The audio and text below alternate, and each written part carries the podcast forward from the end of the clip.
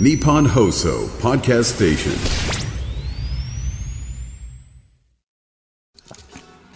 2月21日水曜日時刻は午後3時半を回りました FM93 AM1242 日本放送ラジオでお聞きの皆さんこんにちは辛坊治郎ですパソコン、スマートフォンを使ってラジコでお聞きの皆さん、そしてポッドキャストでお聞きの皆さん、こんにちは。日本放送の増山さやかです。辛坊治郎ズームそこまで言うか。この番組は月曜日から木曜日まで辛坊さんが無邪気な視点で今一番気になる話題を忖度なく語るニュース解説番組です。ご報告ですなんでしょう？歯ブラシを交換しましたよかったですよ。いやいやそれ拍手されるような話かの拍手ですよ。えーあの昨日私ですね、えー我があ辛抱の旅 N というツイッター、だから X アカウントに、え5年使っているという歯ブラシの写真をアップしたところ、はい。全然傷んでねえじゃんと私は思っていたんでありますが結構あの そろそろ買い時じゃねえみたいなご意見を賜って多かったでですすねね、かわいそうにそんな意見がなかったらまだ当分あと何年間かは使ってもらえたはずの我が歯ブラシ君はだねかわいそうにゴミ箱の中に入れられてしまいいや私も見ましたけど、はいはい。あの5年使ってる割にはあの綺麗だなと思い全ました然開いてないないでしょ。私ねなんで開いてないか分かったんですよ。あの自分の生活習慣を顧みてええ。筆使った後にはい。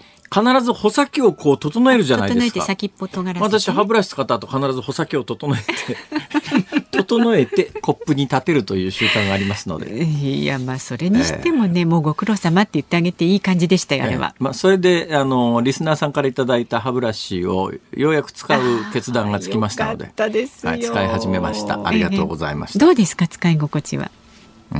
うんそんなに違いは分かんない。違いは分かんないのよね。ってほらラジオでも宣伝なんかしてるじゃない。ほら。違い分かんないのよね。みたいなほら。あの CM すごい実はちょっと気になってるところがあって確かにあの500円のワインと何万円あの高いワインとは分かんないよなとかあのいやそれも確かに分かんないよなとかってずっと一連の話が納得いくんですが、一箇所ですね豚肉と牛肉分かんないっていうのがあっていやそれは分かるんじゃないか。そこだけ私ねいつもツッコミ入れながあらラジオ CM を聞いているのでありますが。そういうところもまた味があると。いろいろショックなことが相次ぎましてね、ええ私あの1年ほど前から66歳にして当時66歳ですよ、はい。一年発起でピアノを始めた話をしておりますよね。ええしておりますんですよ。で、つい先だってもこの番組で増山さんに何曲レパートリーえー増えました？とかって、それどういうきっかけだったかというと、オードリーさんが東京ドームでコンサート？コンサートじゃないか。ライブですねライブをはじ、いや、おやりになったとい。うことで、い、や、私もいつかは東京ドーム、いや、東京ドームは無理だから、まず武道館、武道館も東京、日本武道館は無理だから、東京武道館、いや、その東京武道館でも無理だろうと。そうすると、えーキャパの少ないこの日本放送の地下の、でもあれは伝統あるイマジンスタジオ。でもあそこはピアノがいつも置いてありますよね、確か。してますよあそこで。ね。だからまあピアノどっかから持ってこなくても。はいはい。だからトランペットとかだったら自分で持ち運びができますよ、ギターにしても。ええピアノは持ち運びができないですからその会場にあるところじゃないと、ええよそから持ち込むと。結婚式なんかでもピアノ使うとピアノ使用料でげぐっつい取られたりなんかしますけど、ええまあだからピアノのあるホールで、多分ここの日本放送のスタジオは音楽に特化したホールでしょうから、ええ。私のピアノ演奏。が。ところが問題はレパートリーが少ないという。まあ1年ですからね。まあしょうがないですよ。66歳で初めてピアノ1年ではい。そんなにレパートリーが増えるはずもなく、今何曲ですかとこの間聞かれたんで、ええ。3曲とお答えいたしました。いや、で今度、えー今やってる曲が終わると、次あの先生がおっしゃるところの、えー僕があの一番美しいメロディーだと思うんですよねっていう新曲に行くに際してまあちょっと一周一周いやそれはあのそれはもう弾けます。あそれ弾けそれはあの、愛の挨拶っていう、エルガーだかエドガーだかいう人の。はい。それはもうそれはもう完全に弾けたんで、はい。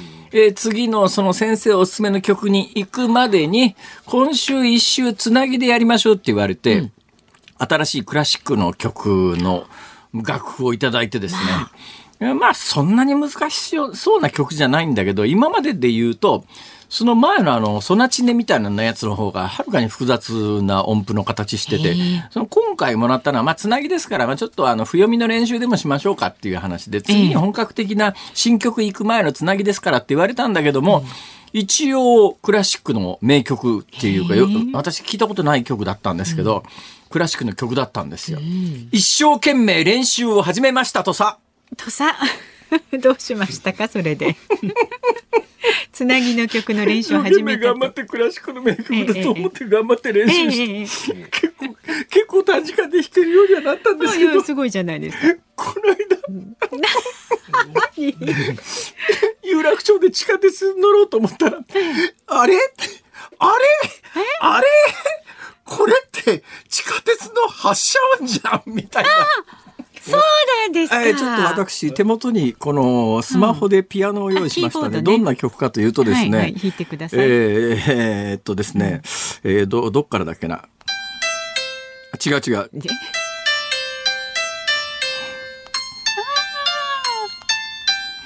き覚えありますか？ありますよありますよこれだったんです。え、俺、俺地下鉄の発車音かよみたいな。せっかくクラシックの名曲だと思って頑張ってたのに、地下鉄乗ろうと思ったら、ちょ、ちょ、ちょっと待って。今の、俺、俺が練習してる曲じゃん、これ。俺の名曲がびっくりして。まあ、それで、先生に、え先生、この間いただいた楽譜、地下鉄の発車音じゃないですかねっつったら、あ、そう。あ 本当にクラシックの名曲こんなところに使われてって、なんか先生心外そうなんだけど、いや、俺はとにかく、ものすごいクラシックの名曲を練習して、まあうんやっと弾けるようになったと思ったら、ええ地下鉄乗るときにまさか、まさか聞こえてくるとは思わなくて、びっくりしたね。ええまあいいじゃないですか。は？それだけメジャーなものを弾けるということですよ辛坊さん。メジャーつうかなんつうか。みんなが聞きなじみのある。本当にね毎日がびっくりの連続ですよ私。東京で暮らしてると。ますね。本当に。大阪ではそうそうこんなこと起きないんですけどねまさか必死になって習っててようやく弾けるようになったと思って。これはまたコンサートで一曲レパートリーが増えるかと思ったら地下鉄の発車音じゃん。駆け込み乗車やめてくださいみたいなね。そうそうそう。思わず走り出しそうにな あれ、あら あらまあまあほらつなぎですから。次への架け橋ですから。そうですね。ね、ええ。頑張ったらね。もう頑張一日何時間も引き込んで。あ弾けるようになった。ーでも素晴らしいことですよ。あそうやって着々と階段登ってるんですから、先行きましょう先、ね がっかりして。さあニュースの解説するぞ。今日はね期待します。じゃあよろしくお願いいたします。さあズームそこまで言うか。この後は昨日から今日にかけてのニュースを紹介するズームフラッシュです。で4時台には朝鮮半島がご専門龍谷大学教授の李相哲さんに北朝鮮とロシアの関係について伺います ちょっと音出さないでくださいごめんごめん お家帰って練習してくださいよ。で5時台には安倍派5人衆から松野西村高岸が衆議院の政治倫理審査会に出席へというニュース取り上げます。番組ではラジオの前のあなたからのご意見お待ちしております。今日もあなたが気になるニュース、辛坊さんのトークに関すること、何でも結構ですので送ってください。メールの方は zoom zoom アットマーク 1242.com 番組の感想などは旧ツイッター X でも参加してください。ハッシュタグ漢字で辛坊治郎、カタカナでズーム、ハッシュタグ辛坊治郎ズームでポストしてください。で今日もお届けいたします。ズームオンミュージックリクエスト。さあ今日のお題は。頑張ってマスターした曲が地下鉄の発車音だった時に聞きたい曲。頑張ってマスターした曲が地下鉄の発車音だった時に聞きたい曲。ピロリロピロリロ。くそ。いいじゃないですか。そうですか。うん、あとこれはいろいろあのね想像できそうですんソで。ミレドソミレドソミレドソドミレド。ドラソファドラソファなんですね確か そうですか、はいそうですか。あ の選曲の理由もそう言ってね、えー送ってください。いいじゃないですか。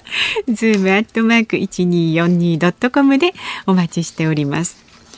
さあ続いてはこの時間外為ドットコムプレゼンツマーケットインフォメーションです。東京株式市場日経平均株価は昨日と比べて101円45銭安い3万8262円16銭で取引を終えました。トピックスは昨日と比べて5.00ポイント低い2627.30で取引を終えました円相場は1ドル149円90銭付近で取引されています東京市場の円相場は小動きの展開となりました。新たな手がかりとなる材料にかける中150円ちょうどの水準を挟んでもみ合い相場となっています。今夜はニューヨーク市場の終盤で発表される FOMC 議事録の、えー、議事録に市場の関心が集まっています。この議事録では早期利下げに対して改めて否定的な見解が示されると予想されます。新たな手がかりがないようですと引き続き150円を挟んだ値動きが続きそうです。以上外為ドットコムプレゼンツマーケットインフォメーションでした。ニッポン放送ズームそこまで言うか。このコーナーでは辛坊さんが独自の視点でニュースを解説します。まずは昨日から今日にかけてのニュースを紹介するズームフラッシュです。国連安全保障理事会は非常任理事国のアルジェリアが提出したパレスチナ自治区ガザでの人道的な即時停戦を求める決議案を採決にかけましたがアメリカが拒否権を行使し否決されました。全15の理事国のうち日本を含む13カ国が賛成。イギリスが棄権しアメリカのみが反対しました。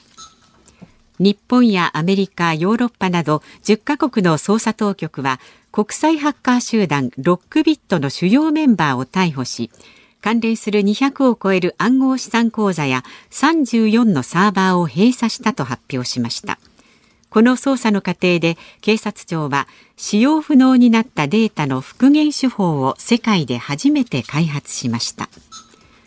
子どもと接する職場で働く人に性犯罪歴がないかを確認する新制度。日本版 DBS の創設に向け子ども家庭庁がまとめた法案の骨子案が判明しました。性犯罪歴を紹介できる期間について禁錮以上の刑を終えてから20年罰金以下は10年とします。また骨子案では学校や保育所は確認を義務化。学習塾やスポーツクラブなどの事業者の利用は任意とします。財務省が発表した先月の貿易統計によりますと輸出から輸入を差し引いた貿易収支は1兆7583億円の赤字で2ヶ月ぶりの貿易赤字となりました。外務省によりますと去年のパスポートの発行数はおよそ353万冊で前の年と比べて158.3%増加しました。外務省は新型コロナが落ち着いたと分析しています。去年末時点で有効なパスポートの総数はおよそ2151万冊で日本人のおよそ6人に1人が持っていることになります。料理の宅配サービスウーバーイーツジャパンと三菱電機は歩道を自動走行するロボットによる配送事業で業務提携したと発表しました。来月中に東京都心の一部地域で運用を始めます。デジタル庁は新型コロナウイルスのワクチン接種証明書アプリのサービスを来月31日で終了することを明らかにしました。アメリカメジャーリーグドジャースのロバーツ監督は3月20日と21日に韓国で行われるパドレスとの開幕シリーズのいずれかにオリックスから移籍した山本由伸投手が先発登板しメジャーデビューする可能性を示唆しました。なおお聞きの日本放送では MLB ソウルシリーズロサンゼルスドジャース対サンディエゴパドレスの2連戦を完全実況生中継いたします。久々にコロナ関連の話題が2つ入ってますね。一つは、えー、ワクチン接種証明書アプリのサービスを終了と。ワクチン接種証明書アプリだけじゃなくて、あの、コロナって覚えてますかね？コロナじゃねえや。え？ココア。あの、ココアね、ありましたね、えー、だから、自分がいろんなところへ行って、その同じルートでどっかに、コロナ感染者と、ね、後に陽性になった人と接触したら通知が来るって、あれやってました？一応やってましたけど。これねこのこういうアプリ開発するのに何十億もかかってるわけですよ。なんかなんか今トイレが2億円万博のトイレが2億円かなんか話題になってますけど、だから お金の使い方ってどうなんだよなと思うことはいろいろありますね。えー、でもう一つコロナの話題で言うとあのコロナが明けてだからまあいわゆるコロナが感染症予防法上の普通の病気扱いに去年の春ゴールデンウィーク明けになったんですが、えー、旅行もだいぶ増えてきて国内旅行なんか随分盛り上がってるんですけども、海外旅行に行くにはパスポートというやつが必ずいります。で、えー、外務省によりますと、まあ、今のニュースですが、えー、去年のパスポート発行数は500あ353万冊で前の年と比べて158.3%増加しました。それは前の年コロナだから、えー、それは前の年に比べて158%増えて353万冊というのが、過去に比べてどうなんだろうと、こう、素朴に思いますよね。はい日本で過去一番たくさん1年間にパスポートが発行された年が1996年なんですよ。だからバブルが崩壊して、まあ、日本経済の停滞がだいぶ明らかになって、その直後ぐらいにあの大手の証券会社がぶっ潰れて大騒ぎになる、はい、あの直前ぐらいの、うん、まあ年度なんですが、1996年の発行枚数が623万6千冊。去年だいぶ増えたとは言いながら353万冊。だから半分強ぐらいですね。えー、いうことで、今日本人のおよそ6人に1人が持っていると、こういう原稿でしたけれども、えー、そういう時代、日本人が一番たくさんパスポートを持ってた時代って4人に1人って言われてたんです。あだからまあやっぱりね、ここへ来ての円安で、まあ、とてもじゃないけど海外なんか行けないわっていうんで、まあ、国内旅行はその、うん、影響で結構盛り上がってますけれども、海外旅行行く日本人は本当減ってますよね。ただまああの海外なんて別にいても行かなくてもいいようなもんだとも思うんですけど思うんですけどやっぱどうしてもねものの考え方が内向きにはなりますよ。国内だけはい、国内だけだと、やっぱりちょっと世界行ってみると、へっと思うこと、いまだに私なんかもありますからね。新しい発見はね、必ずあります、ねえー、それでパスポートを、じゃあ世界の国の人がどのくらい持ってるかというと、はい、えー、イギリスの場合は、例えば、これイギリスは高いんですけども、76%の人がパスポートを持ってます。ヨーロッパを総じて高いですね。えー、カナダ66%。あ、そうか。イギリスは EU 抜けたから、パスポートがいるから逆にヨーロッパの中では他の EU の国なんかでは普通に行き来できたりなんかするのかな、はいはい、今よくわかんないけど。韓国63%日本が6人に1人ですが韓国は10人に6人ですから。それはまあちょっとやっぱりいろんな意味で日本人内向きになっちゃってるよねっていうのが分かります。えー、やっぱね私なんかの世代で言うと私が物心ついた頃に海外旅行が自由化されたんです。それまでね、海外って自由に出られなかったんです。特別な用があるとか、仕事で行かなきゃいけないとか、留学に行くとかっていう人が、それもね、換金制限っていうのがあって、円が非常に弱かったということもあって、日本が外貨が非常に欲しかったということもあって、外貨流出を抑えるために、円でドルをそう簡単に変えてくれなかったんですよ。例えばドル換金するのに500ドルまでしか変えてくれないみたいな。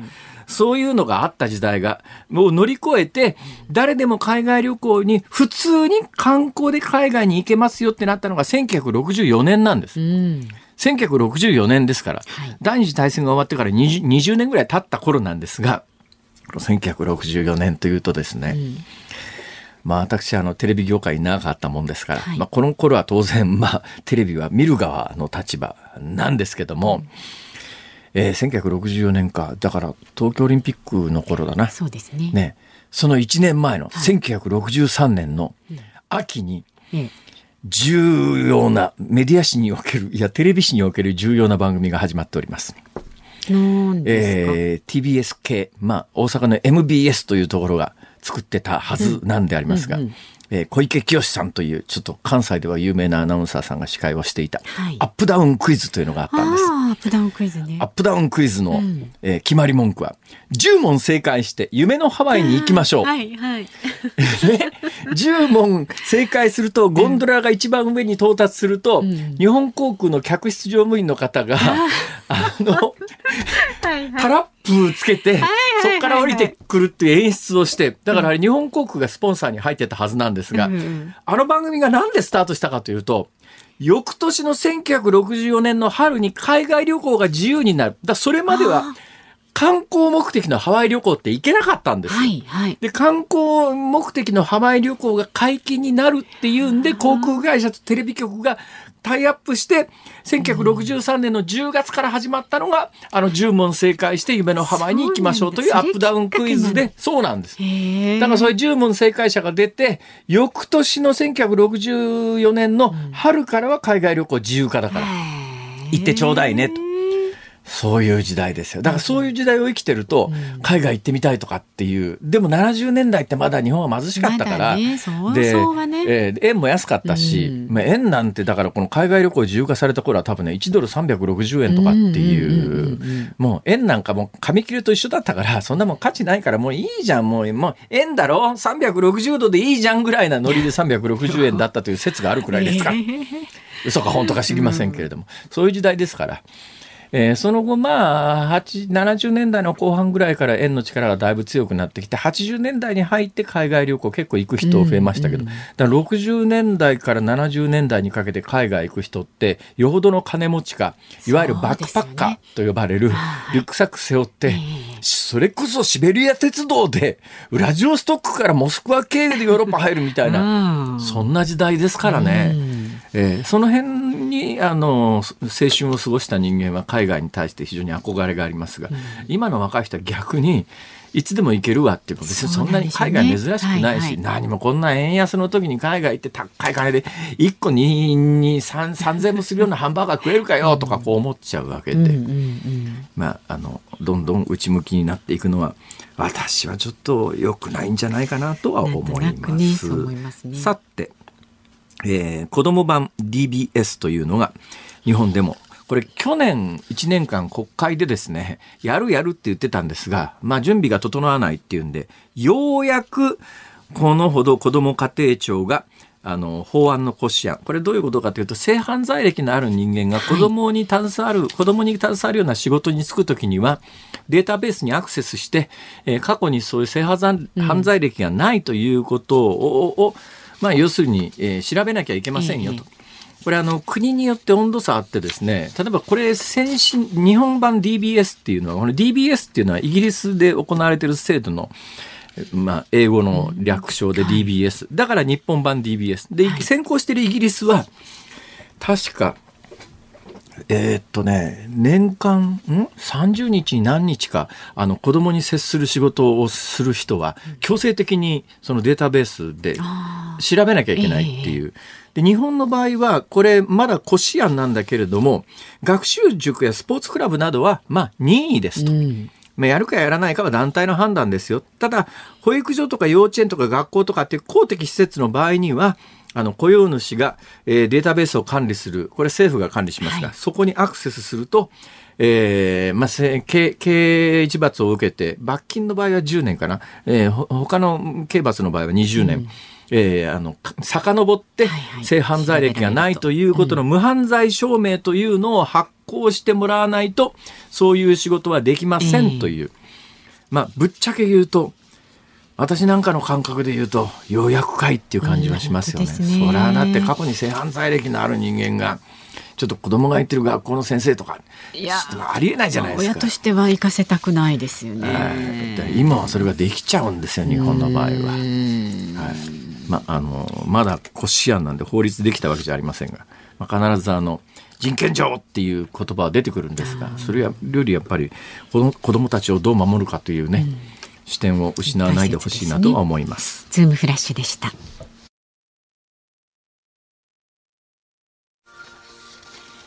2月21日水曜日時刻は午後4時3分を回っています東京有楽町日本放送第3スタジオから辛坊治郎と増山さやかでお送りしています。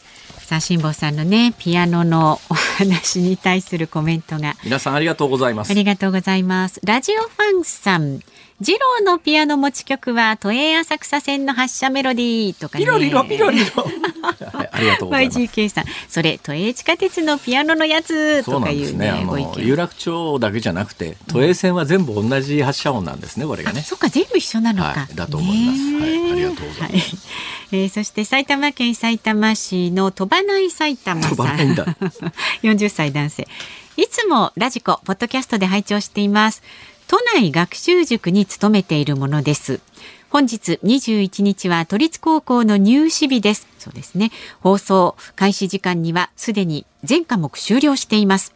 毎年辛坊さんが大学受験生に向けたアドバイスをしているのを聞いていて今年はぜひこれから高校生になる若者へメッセージをいただければと思います。中学生で聞いている人は少ないかもしれませんが私が代わりに直接生徒たちに届けます。そうですか。ありがとうございます。始まるまでに準備しておいた方がいいこと、えー取り組んだ方がいいこと逆にやらない方がいいことなど。そうですね。あのー中学までの学習内容って一生使えます。あはいはい基本的に私の知識のベベースラインはもう中学校の授業で止まってますから。逆に中学までの授業がなんとかマスターできてれば一生困らないので。だからまあ、あの、高校入っても中学までの学習内容というのは何回も何回も復習した方がいいだろうということと、それからもう一つ、私はこの年になってつくづく思いますが、はい。教科書に書いてあることはとっても大切なんだけども、教科書に書いてあることが世の中の全てではないので、あそれはそうですね、あの教科書からちょっとやっぱり視野を広げて、ん。いろんなことを体験してほしいなと思いますね。経験はね、はい。やっぱりね豊富な方がありがとうございます。広がると思います。それから埼玉県飯能市のナッチーさんはですね、はい5年ものの歯ブラシを変えたという報告を聞いた増山さんの安堵の声日本放送リスナー歴に関してはそこそこ長い私ですが増山アナウンサーのこんなにも気持ちのこもった「よかったです」は初めて聞いたかもしれません 心の底からの一言せんからね。いやもう本当良かったと思いますいやありがとうございます。何はともあれ祝辛坊治郎歯ブラシ交換記念日にしましょう交換記念日ね。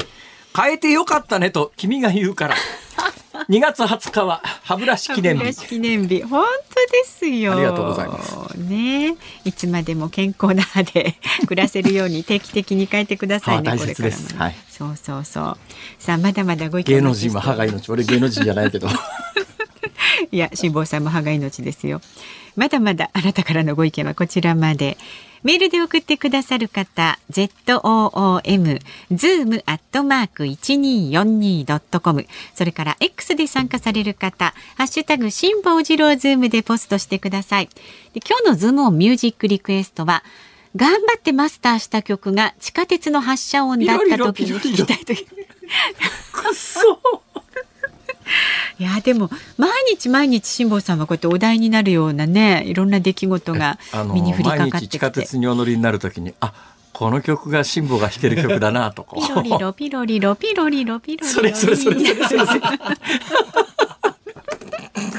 クソみんなしてバカにしやがって。地下鉄ぐるみでバカにして。バカにしてないですよ。地下鉄さんはそもそも。はい。さあこの後しっかりニュース解説お願いします。北朝鮮とロシアの関係について伺っていきます。辛坊さんが独自の視点でニュースを解説するズームオン。この時間解説するニュースはこちらです。ロシアのプーチン大統領が選挙後北朝鮮を訪問か北朝鮮労働新聞は昨日、ロシアのプーチン大統領から金正恩総書記に対してロシア製の乗用車が送られたと伝えました。両国をめぐっては北朝鮮がロシアに武器を供与していると欧米などから懸念が強まっていますが、プーチン大統領が来月の大統領選挙以降、北朝鮮を訪れる見通しも示されています。さあでは専門家にお話を伺います。朝鮮半島がご専門、龍谷大学教授の李相哲さんです。今日お電話でのご出演。李先生よろしくお願いします。よろしくお願いします。いいや先生忙しいですね。今あのスタジオの横にあるテレビ見てたら 昼間のワイドショー出てらっしゃいましたね。れてましたいえいえ、ね。ご無沙汰しております。いやいやいやいや。今日はどういうネタでワイドショーですか？あの、今日はあの、韓国の選挙とかね、はい。それからやっぱり美しすぎるご婦人の話で持ちきりでしたけど、大統領夫人ですか。ええみんな関心が高いですね。大統領夫人、ごめんなさい。僕ちょっとね、顔が浮かばないんですけど、やっぱり、あの、美しすぎるんですか？過ぎるというふうに言えるのかわかりませんけれど、まあ、あの、ね、本当に、あの、スラーと背も高くてね、ええ若くて、金持ちで、知性的でね、本当にそうなんですよ。はい。ええどういう、どういういきさつで、あの、大統領夫人になったんですか？あの、10年前にね、はいえー結婚したんですよ。割と2人ともね、ええ。あの、遅い結婚なんですね。はあ、はあ、えー当時、あの、ユン大統領は、まあ、検事だったけれども、ええ。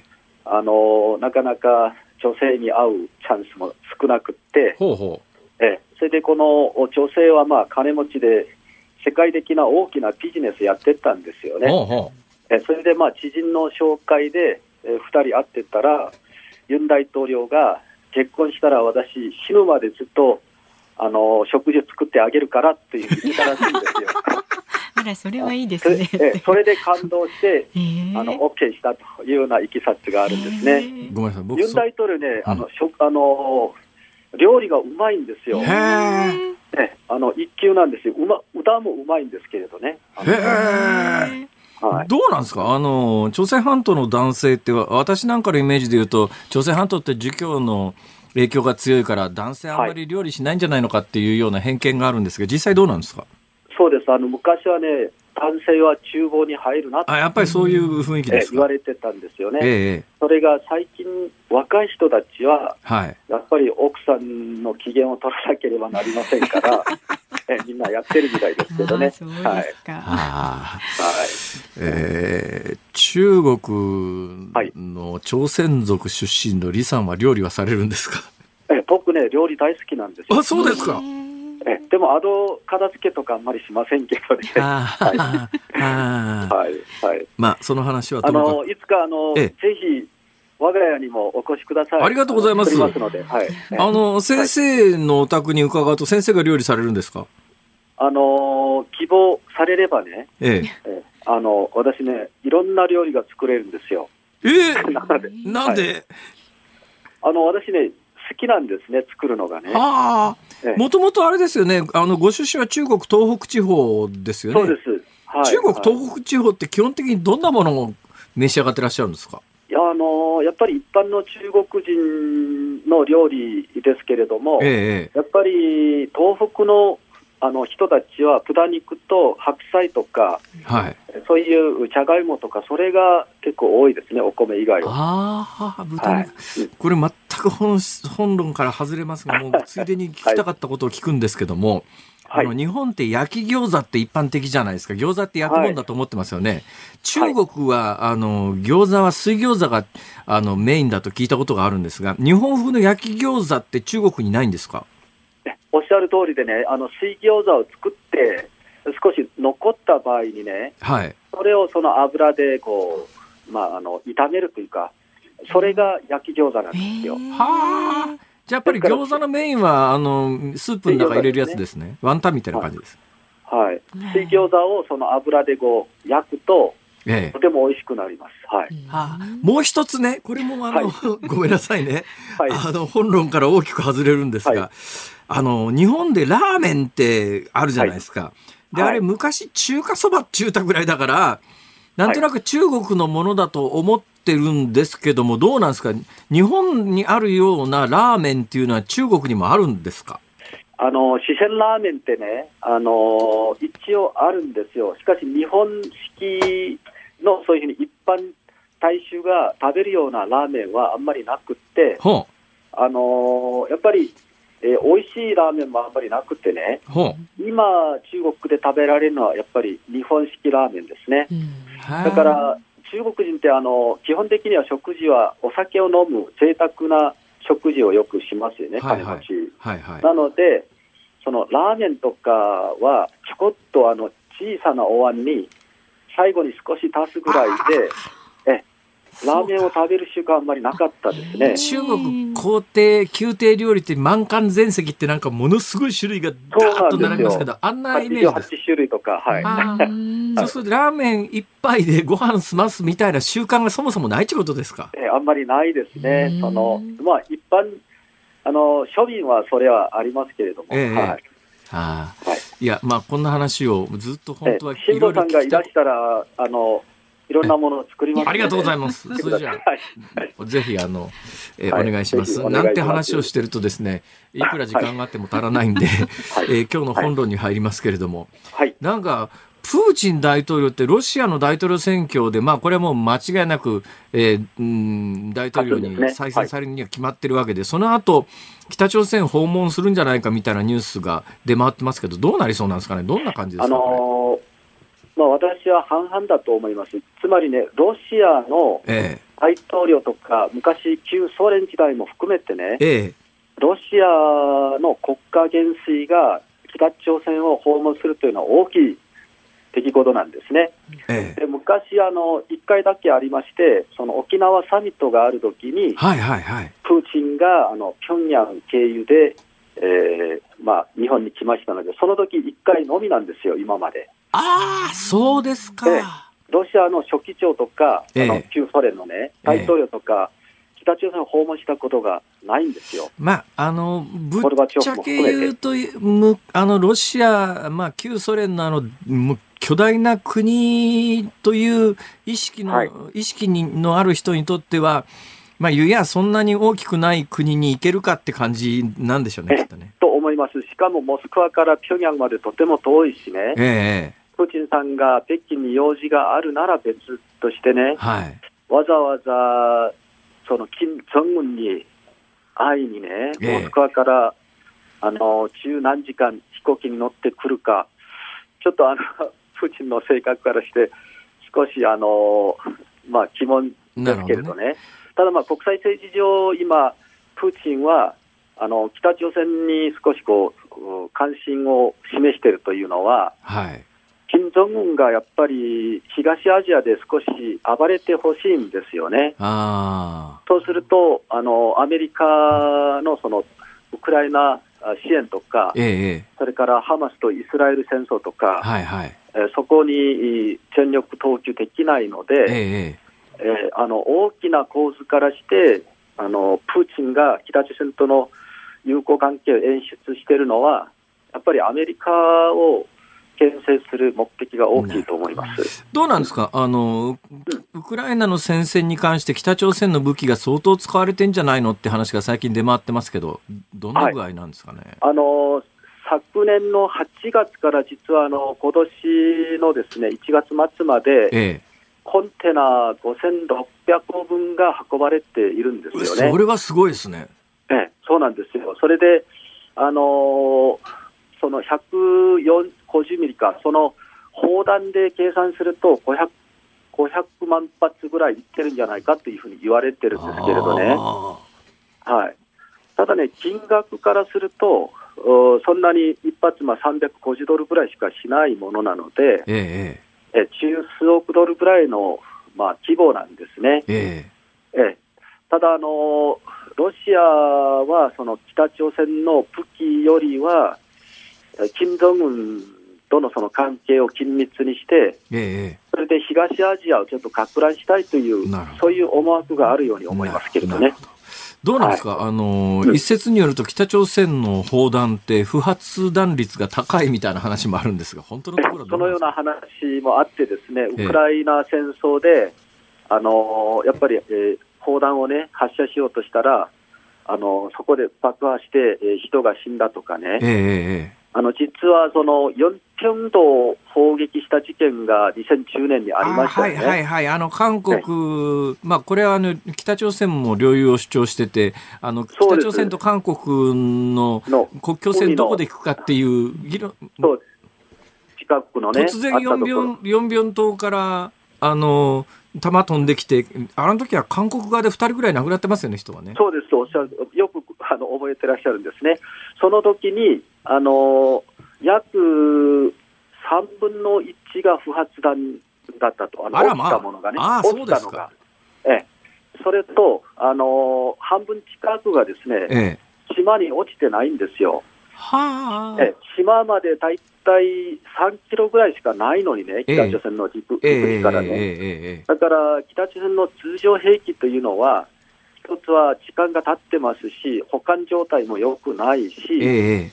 あのあんまり役には立ってないと思いますけれどね。はあ。ただ中にはあのミサイルも含まれてまして、ええウクラウクライナ軍当局当局の発表では、すでに確認されただけで北朝鮮の、まあはい短距離ミサイル24発、はあ。えーを撃ってきたんだというようなこともありますので、えええええあの通常の砲弾以外の兵器も供与しているようですね。さっきのあの、ヨンビョン島の話ですけれども、まあ、北朝鮮の砲弾が3分の1不発弾だったっていうのもはい。あるんですが、同じタイミング、同じタイミングでニュースになったのが、韓国側が反撃しようと思ったら、韓国側の大砲も、なんか整備不良で全然使い物にならなかったって当時結構大きなニュースになったんですが、今、韓国大丈夫なんですかね？え当時と今の韓国、まあ、あの報道とかその政府関係者の話を聞くと、ええその時とは全然違うと、今は。ああ準備万端というふうには言ってるんですよね。ええはい。武器システムも当時と比べると、あの、2段も3段も上がっているとは言ってますけれどね。ええええはい。まあ、あの時はだって、いきなり同じタイミングで、なんか韓国の、えー軍艦が魚雷攻撃かなんかで沈みましたもんね。あれえ何十人あの、まだ、えその海では、今まで3回ぐらいね、海戦もあったんですよね。ええただ、あの被害規模とか、あのそれは当然、北朝鮮の方がもっともっとひどいんですけれども、はやっぱり、えー韓国もあの人命があ犠牲になったりとか、あの一番そのあの水域は危ないんですよね。あなぜかというと、その海の軍事境界線というのは、あのやっぱり、えー朝鮮戦争の時にアメリカ軍と韓国軍が引いてましてね、ええ北朝鮮の陸地から近いところではあの3海里しかないんですよね。あ、それは近いですね。えしかし、国際法ではあの中2海里までええええ保有了解がね。の権限でしょう、はいはい。そうすると北朝鮮からすると、これ、国際法に違反すると、なるほど。その線は認められないとして、それでいつもそこでいざこざが起こるんですよね。はいまあ、そんな状況の中ですが、ただまあ、はいあの、そういうヨンビョン島の砲撃だの、あの時のえ魚雷攻撃だの、いろいろこう考えると、北朝鮮ってやっぱり依然として何するか分かんないっていう怖さはありますよね。ね、金正恩がその近くに訪れてですね、えあのー海岸に、いや、その海に引いた境界線は意味ないというふうに言ったというふうに報じられてるんですねえ。ええつまりそこで何かをする可能性が非常に高くなってきてます、まだ。ああ。はいさあ、その、まあ、もう、かよつっていうか、韓国側の情勢でいうと、韓国はまあ民主主義国家なんで、選挙という非常に大きなファクターがあるんですが、はい。えーまあ、さっきあの大統領夫人の、えー結構話題になってるって話もあり、で大統領夫人がなんで話題になってるかというとなんかカバンかなんか賄賂でもらったかなんかっていう話になってるんですけど、はい。たださっきの話を聞くとそんなお金持ちがカバンぐらいもらうかなって話なんですけど、いや、おっしゃる通りでね、その事件はとても不思議な事件で、え一昨年だから2年前の9月に、あの知人からババッグをもらったと、しかええしその知人というのは、あの金庫にこの夫人の親世代と親しくしてた家族だっていうふうにして、アメリカ国籍ですけれどもね、それで近づいてきたんですね。えええしかし、そのバッグはですね、その人が買ったものではなくて、左派よりのメディアがそれを用意して、それで隠しカメラを、え。あの渡して、それでもう無理やりバッそれをあの渡してですね、その場面だけを撮ったんですよね。しかし、そのバッグを買ったそのメディアの後ろにはまだ、あの韓国のさその左派、その今の野党の影が、あのちらついてる、つまり選挙工作なんですよ。それであの一昨年の9月に取っておいて、今、選挙前にそれを、あのまあ、報じたということなんですよね。どうなんですか？今先生がおっしゃるようなことって韓国の国民の間で共有されてるのかあるいはその仕掛けた側の意図によって世論が動く可能性があるのか現状どうなってるんですか？現状は、この事件は収束に向かってるんですね。あのみんなが分かってて、ええ。やっぱりその夫人があーはめられたんだと、はいはあの工作なんだというふうなことが分かってるんですが、ただ、問題はそのバッグを持持参した人間が、ええ。あの北朝鮮のそのスパイまがいの人間なんですよね。い。はいはい。なのに、なんで大統領夫人がそんな人間に会ったのかということ自体が、えやっぱり問題になって、やっぱり脇が甘いとええ。いうふうなことで批判にさらされている状況ですね。えいやそう考えるとやっぱり選挙で世の中動く民主主義国のなんか脆弱性みたいなものは分かりますね。なんか仕掛けようと思えばいくらでもいろんな仕掛けができちゃうわけですね。ハニートラップからね男性だったら。ええ、過去の大統領選挙、あその金大中の時もノムヒョンの時も、え。やっぱり大きな工作があったっていうのは、選挙が終わってから、やっぱり暴露されてるんですえよね。でも選挙が終わってからじゃ意味ないですよね意味ないんですよ。まあ、あの、それ、察してますけれども、それは大統領が選ばれた後だから、意味ないですよね。ええそれをずっと繰り返しているという状況ですね。さあそして、えー近々行われる韓国の選挙ではどうなりそうですか、私はやあの与党が勝つと思います、ユン大統領のね。えでユン大統領の支持率が今まで低迷してましたけれどえも、はい最近40%台に乗ってるんですあね。戻ってきましたね。ええ。それであの大体韓国の過去の選挙とかのデータを見ますと、はい。大統領の支持率が40%台に乗ると、ええ。間違いなく与党が勝つんですよね。あね他にまだあの民主党が今、あの3勢力にあの、まあ、バラバラになってですね、ええ。分裂状態にあってあはいで、国民の力は今、着々とやってるので、ええ私はあの、まあ、過半数もおほぼあり得るんじゃないかというふうに思ってますけれどね。議会で過半数が取れれば現状におけるあのユン政権と議会のねじれ関係が解消されるんで解消されますね。、えーまあ、隣国日本にとっては悪い話ではないですよね。でとてもその、まあ、日本が安心して韓国と付き合えるんですよね。今のまんまですと、もうユン大統領はやりたいことを一つもできないんですよ。はいはい。えしかもその例えばにあの日韓関係でその徴用工問題とかも、本当は国会できちっと法律化したりとかですええね、ええあのより積極的に日韓が一緒に、えーまあ、議論すべきことたくさんあると思うんですけれども、はい選挙で勝てばですね、ええユン大統領はもっと積極的に動けると思いますけれどね。それはまあ日本にとってはいい話なんだけど、だとすると余計北朝鮮はあの手この手で妨害は仕掛けますよね、これ。そうです、そうです。あのだから今回、北朝鮮が岸田総理が平壌を訪れる日が来るんじゃないかというふうに談話発表したのは、はいはい。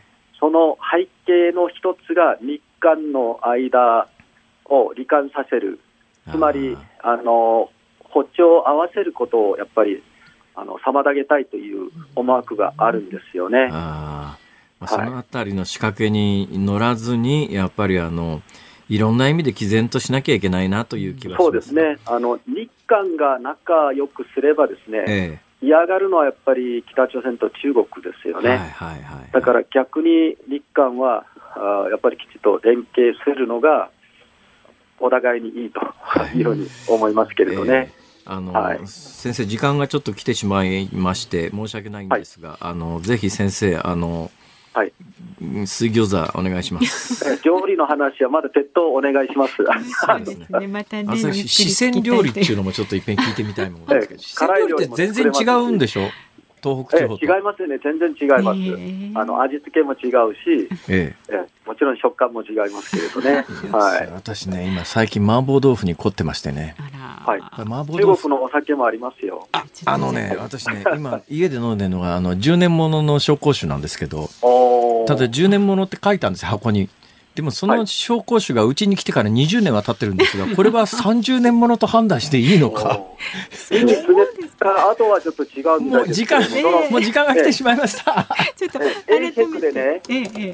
25年もの紹興酒が出てたんですよ、その講師のね。ほう。でその時足された25年ものを誰か持ってきてくれたんですよ、僕のところに。ほう。あそれ足しますから。あ、ありがとうございます。あ でじゃあぜひあのセッティングをねしていただいて またスタジオにもお越しください龍谷大学教授の李相哲さんでしたどうもありがとうございましたありありがとうございました。よろしくお願いします。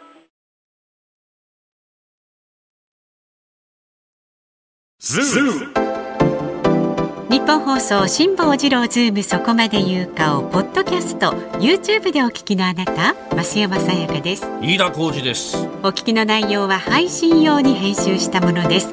辛坊治郎ズームそこまで言うかは月曜日から木曜日午後3時半から生放送でお送りしています。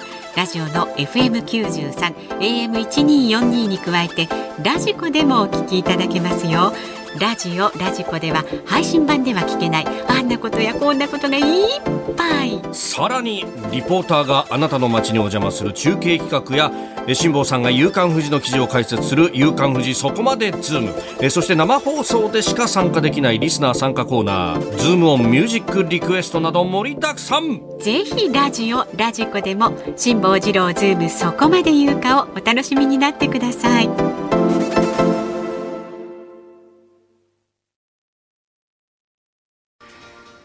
2月21日水曜日時刻は午後5時を回りました。こんばんは、辛坊治郎です。こんばんは日本放送の増山さやかです。この時間ズームミュージックリクエストにいただいたメールなどをご紹介してまいります。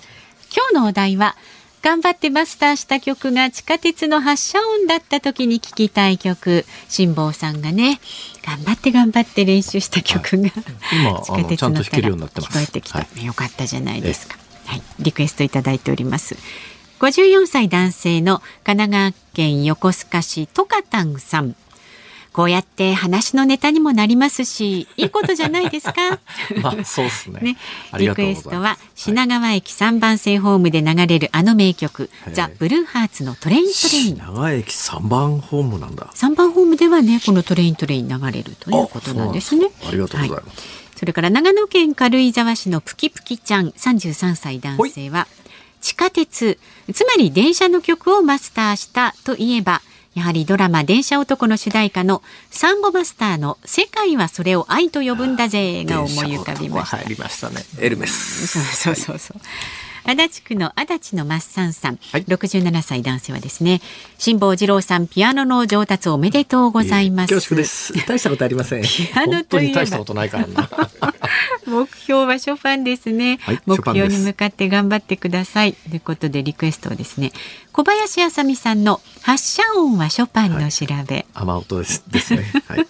そうですでね追伸イマジンスタジオでの辛坊治郎ピアノコンサート楽しみに。しております本当にやっちゃうよ。やりましょうよ ちょっと実現させましょうトランペットもつけちゃうよ。一人でね 二つやるって斬新ですねは音が出ないからな。ついでにあの飯田くんのねあのモノマネもねモノマネもつけたら結構いけるんじゃないそうですすね。それならなんとかなりそうですね。そうイマジンスタジオマリンって、えー千葉県松戸市のマミさん62歳高田美生さんの私はピアノ。絶対この歌しかありません。あ高田水江さん。はい。なんか相撲相撲部屋のおかみさんになられました？あそうですそうです、はい。ね。52歳女性の東京都アメンボさんは西田敏行さんもしもピアノが弾けたならでお願いします,、まさにこれですね。はい。どんな曲でも一生懸命練習したことに意義がありますよって。おっしゃる通りです。はい。脳が活性化してる感じがしますもんね。左手使うと。そうでしょうね両手使ってね私もともと左手弱いんで、うんうん左手使うのがすごくやっぱり刺激になります。いいじゃないですかたとえピロリロでもねピロリロ。ピロリロ は右手なんですけど。あそうなんだ、はいピロリロピロリロの方？いやいや、ピロリロ、リロピロリロも右手なんですピロリ。ロその間に左手で和音が一小節に一つずつこの辺りはあるんですけど。じゃあなんかちゃちゃんと聞き応えありそう。いや、それが左手の和音もピロリロのところが最初がドミソだったりなんかしてですね。いいじゃないですか。さすがにドミソの和音ぐらいはなんとかなるだろうみたいな。東村山市にお住まいのまだ関西人さん57歳女性ですね。何のひねりもないけど竹内まりやさんの駅をリクエストします。ね。竹内まりやさん私大ファンです。大ファンなんですか？はいそうなんです。はいズモンミュージックリクエスト本日は高田水江私はピアノ。あいいですね。久しぶりに私もなんか聞いてみたい気がします、エンディングでお送りしますのでねお待ちになってください。番組ではラジオの前のあなたからのご意見は24時間お待ちしておりますのでいつでも気になった時にメールしてください。メールアドレスは zoom zoom アットマーク一二四二ドットコム。X で参加される方ハッシュタグ漢字で辛坊治郎カタカナでズーム。ハッシュタグ辛坊治郎ズームでポストしてください。お待ちしております。辛坊さんが独自の視点でニュースを解説するズームオン。今日最後に特集するニュースはこちらです。安倍派5人衆から松野西村高木氏が衆議院の政治倫理審査会出席へ。自民党派閥の政治資金パーティーをめぐる問題で安倍派の有力者5人衆の松野前官房長官と高木前国対委員長そして西村前経済産業大臣が衆議院の政治倫理審査会へ出席する意向を示しました。昨日までに安倍派の塩谷座長と二階派の武田事務総長の2人も出席する意向を示しています。また立憲民主日本維新の会共産国民民主の野党4党の国対委員長は衆議院の政治倫理審査会の来週開催を要求することで一致しました。このニュースをずっと聞いててふっと思ったのがああどっかの国の市場と同じだなと。え？すいません。このカーペットいくらですか？えー、10万円っす。え、えー？帰ろうとすると、いやいや、8万円。えー、7万円、6万円、5万円、5万円。うん、もう、もういらないって言った。じゃあ2万円みたいな。今回も、その政治倫理審査会、まあ、政治倫理審査会っていうのは何かっていうのは、この後喋りますけれども、そこの出席を求めてですね、やっぱキックバックが80何人だから、ええなんとなくあの80何人出てくるかと思うじゃないですか。ええとか最初に報じられたのが2人とかなんで、2人？なめんのもいい加減にしろよって言ったら今回いわゆる安倍派の幹部を含む、えー有力者が、まあ、まあ結構ほとんどに近いですね。萩生田さんだけ出てこない。今のところ名前上がってないですが。ねあの、名前もう一人上がってないのが、えー和歌山の世耕さん、はい。ただあの方はですね参議院なんで。で今ニュースになって出席がどうのこうのって言ってるのは、はい。衆議院の政治倫理審査会で、これ衆議院と参議院と別にあるんで。だから衆議院で言うと、まあ、まあまあそれなりの顔ぶれが出てくるとい。うことで、えーただだけど80何人には程遠いけれども、うん。まあまあまあ主だったもの人たちが出てくるんだったらこの辺で手打ちかなっていう。だからまあ帰ろうかなとしてたら いやもう2万円でいいからみたいな。ちょっとちょっと何なんだよ。でこれ何の綱引きをやってるかというとですね、えーなんで与党はちょっとずつそうやって小出しにしてるかというと、えー与党の今国会前半の最大の目的というか目標というか、えー年度末までの予算成立で予算に関して言うと年末にこういうふうに来年度予算は使えますよ総額いくらですよっていう枠組みが出ますよね、はい。枠組みどころか細かい数字も全部出てきてます。それで、まあ、通常国会1月始まって、それで予算を審議して、来年度からその予算を執行するためには、予算案というのを3月末までに国会通さなきゃいけないんだけれども、これ、あの、国会でなんか、いっぱい予算委員会等で審議してるから、そこの審議の結果によって、いろいろあれに使うとかこれに使うとか組み替えるんだろうなと、こういうイメージをお持ちの方いらっしゃると思いますが、全く組み替えなんかないですから。去年の年末に発表されて新聞に出た通りですから、予算案のまんまですから。それはまあ理屈で言うと、ちょっとでもいじると、玉突きでみんないじらなきゃいけなくなっちゃうから、基本もう予算案というのは国会に出てきたら、まあ慣例中かなんちゅうか、もうどんだけ審議がこう、紛糾っていうか盛り上がってるように見えても、結局提出された通りに、予算通す。で、年度末までに予算通さないと、年度の初めから予算執行できなくなりますから、なんとしても年度末までに予算を上げるという国会を通すというのが、与党の最大の通常国会前半の役割なわけですね。で、えー他の法律に関して言うと、基本的に衆議院で可決、参議院で可決、法案成立なんですが、予算に関してだけ、まあ、あといくつかあるんですが、予算に関して大きな特例がありまして、基本衆議院で可決したら、30日経過したら自動的に成立するわけですだけどまあ参議院っていうのもやっぱりメンツもあるし、えー私みたいにいらねえだろ参議院なんかっていうようなことを言わせないためにですね、ちゃんと審議をして結論を出します。はい参議院は必要です。はい。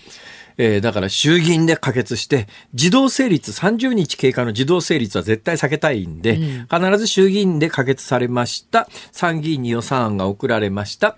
えー参議院でも年度末までに可決しました。そこで成立ですというのが通常のセレモニーなんだけれども、えー与党としては参議院にもつれ込んだ時になんか巨大なスキャンダルがドッカーンと噴出して、参議院で否決されるみたいなこともないっていうか参議院で審議が進まないということも当然想定しとかないと与党としては無責任ですから、はい。その時に年度末までに確実に予算を上げるためには年度末から考えて30日より手前。ただまあざくっと言うと2月末までに、えー衆議院で予算を可決しとかないと年度末までの成立が確実にならないわけです。はいはい。確実に。で、確実に予算を年度末までに終成立させるためには、えー2月末ぐらいが一つの大きな期限で、ここまでに衆議院で予算案を可決すると。はい。で、さあ、野党も長年の慣例で、このタイミングになると、とにかく何かの要求を出すに際して、この予算を、まあ、人質に取るという言い方をよくするんですが、で、今回人質に取られているのが、この政治倫理審査会の、まあ、あの、誰を出すか、誰を引きずり出すか、ね、野党の側からすれば。なんだけれども、まあ国民の側にしてみりゃ、どうせ政治倫理審査会自体が、言っちゃなんだけどセレモニーの場で、これも昔はなかったんですが、田中角栄さんかなんかのあの、金銭スキャンダルかなんかで、やっぱり、やっぱり襟を正さなきゃいけないよね、みたいなもんで、基本この政治倫理審査会というのは、えー非公開なんですよ。必ずしも非公開かというと、そこの政治倫理審査会に出てくる、例えば今回の、例えば松野さん出てくるって言ってますね、松野さんあたりが。いや、僕の弁明をしっかりと国民に届けたいから、公開にしてくれ。っていう公開になる可能性もあるんで、必ずしも、あの、秘密会っていうか、あの、クローズドではとは限らないんだけど、一般的に必ず公開しなきゃいけないっていう会でもないし、じゃあそこで何か言ったからって言って、それがあの証人喚問のように嘘ついたからってって責任取らされるというわけでもなし、で、過去の私の記憶で言うと政治倫理審査会に誰かスキャンダル絡みの政治家引っ張り出してきて、基本的にね、この政治倫理審査会っていうのはスキャンダルを抱えてる人間が弁明するための場を与えましょうっていうもんだから、過去私の記憶で言うとそれ出てきて、出てきたやつを、じゃあなんかあの、多分ね、どんだけ強い処分でも議員辞職みたいな権限はない、どこにもないんですよ、これ。で、そういう何か処分が下ったことも過去ないはずです。はだから、まあ、秘密会みたいなところに政治家が出てきて、弁明をしましたと。公開さ、原則公開されませんと。その後で別にそれによって処分があるわけでも、まあ、過去の例から言うとないですと。それで、えーじゃあまあ、野党としても、えー一定の要求を、えー与党は応じ応じたということで、えーここまでいやあの初め2人しか出てこなかったやつを5人引きずり出したんだと。だ予算は通してやるかっていうんで、うん年度内予算成立に向けて与党野党でこう話し合いで進んでいくという、なんかね、意ぶっちゃけ言うと茶番かと。こういうなんか昭和みたいな政治をいつまでやってんだと。はい今、本当に大切なのは、今回のことで明らかになった政治資金規正法上の大穴で、政党から政治家個人に対してのお金の、えー移転に関して言うと、使い道一切明らかにしなくていいとか、その辺の穴塞ぐべき、具体的なことはいっぱい出てんのに、そういうことをすると、与党も野党もダメージ食らうから、やらないんで、今回みたいな、政治倫理審査会みたいなものでお茶を濁して、これだけ、これだけ俺たちは頑張ったんだと野党は言うし、与党はこれだけ譲歩したんだって言って、予算成立に向かっていくと。なんかため息が出ます、ね。茶番だわ、茶番。あ俺のピアノの方がマシじゃねえか。ピロリロの方がね、ちょっとマシかもしれませんね。ズームオンでした。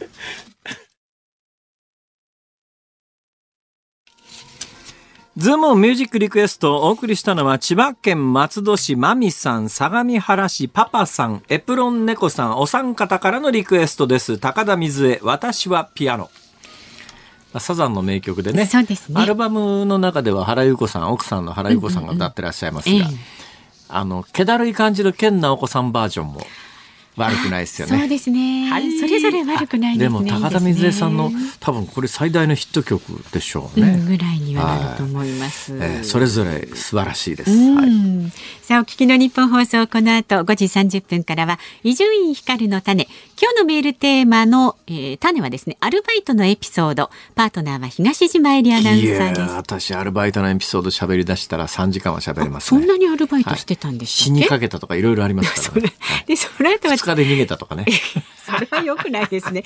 鶴光の噂のゴールデンリクエスト。で、明日の朝6時からの飯田浩二の OK 工事アップコメンテーターは、経済アナリストのジョセフ・クラフトさん。で、このズームそこまで言うか、明日木曜日ですから、飯田浩司アナウンサーの登場です。そうか、明日飯田くんか。そう。じゃあ明日こそ地下鉄の発車音やっちゃおうピかな。ロリロ、ピロリロ。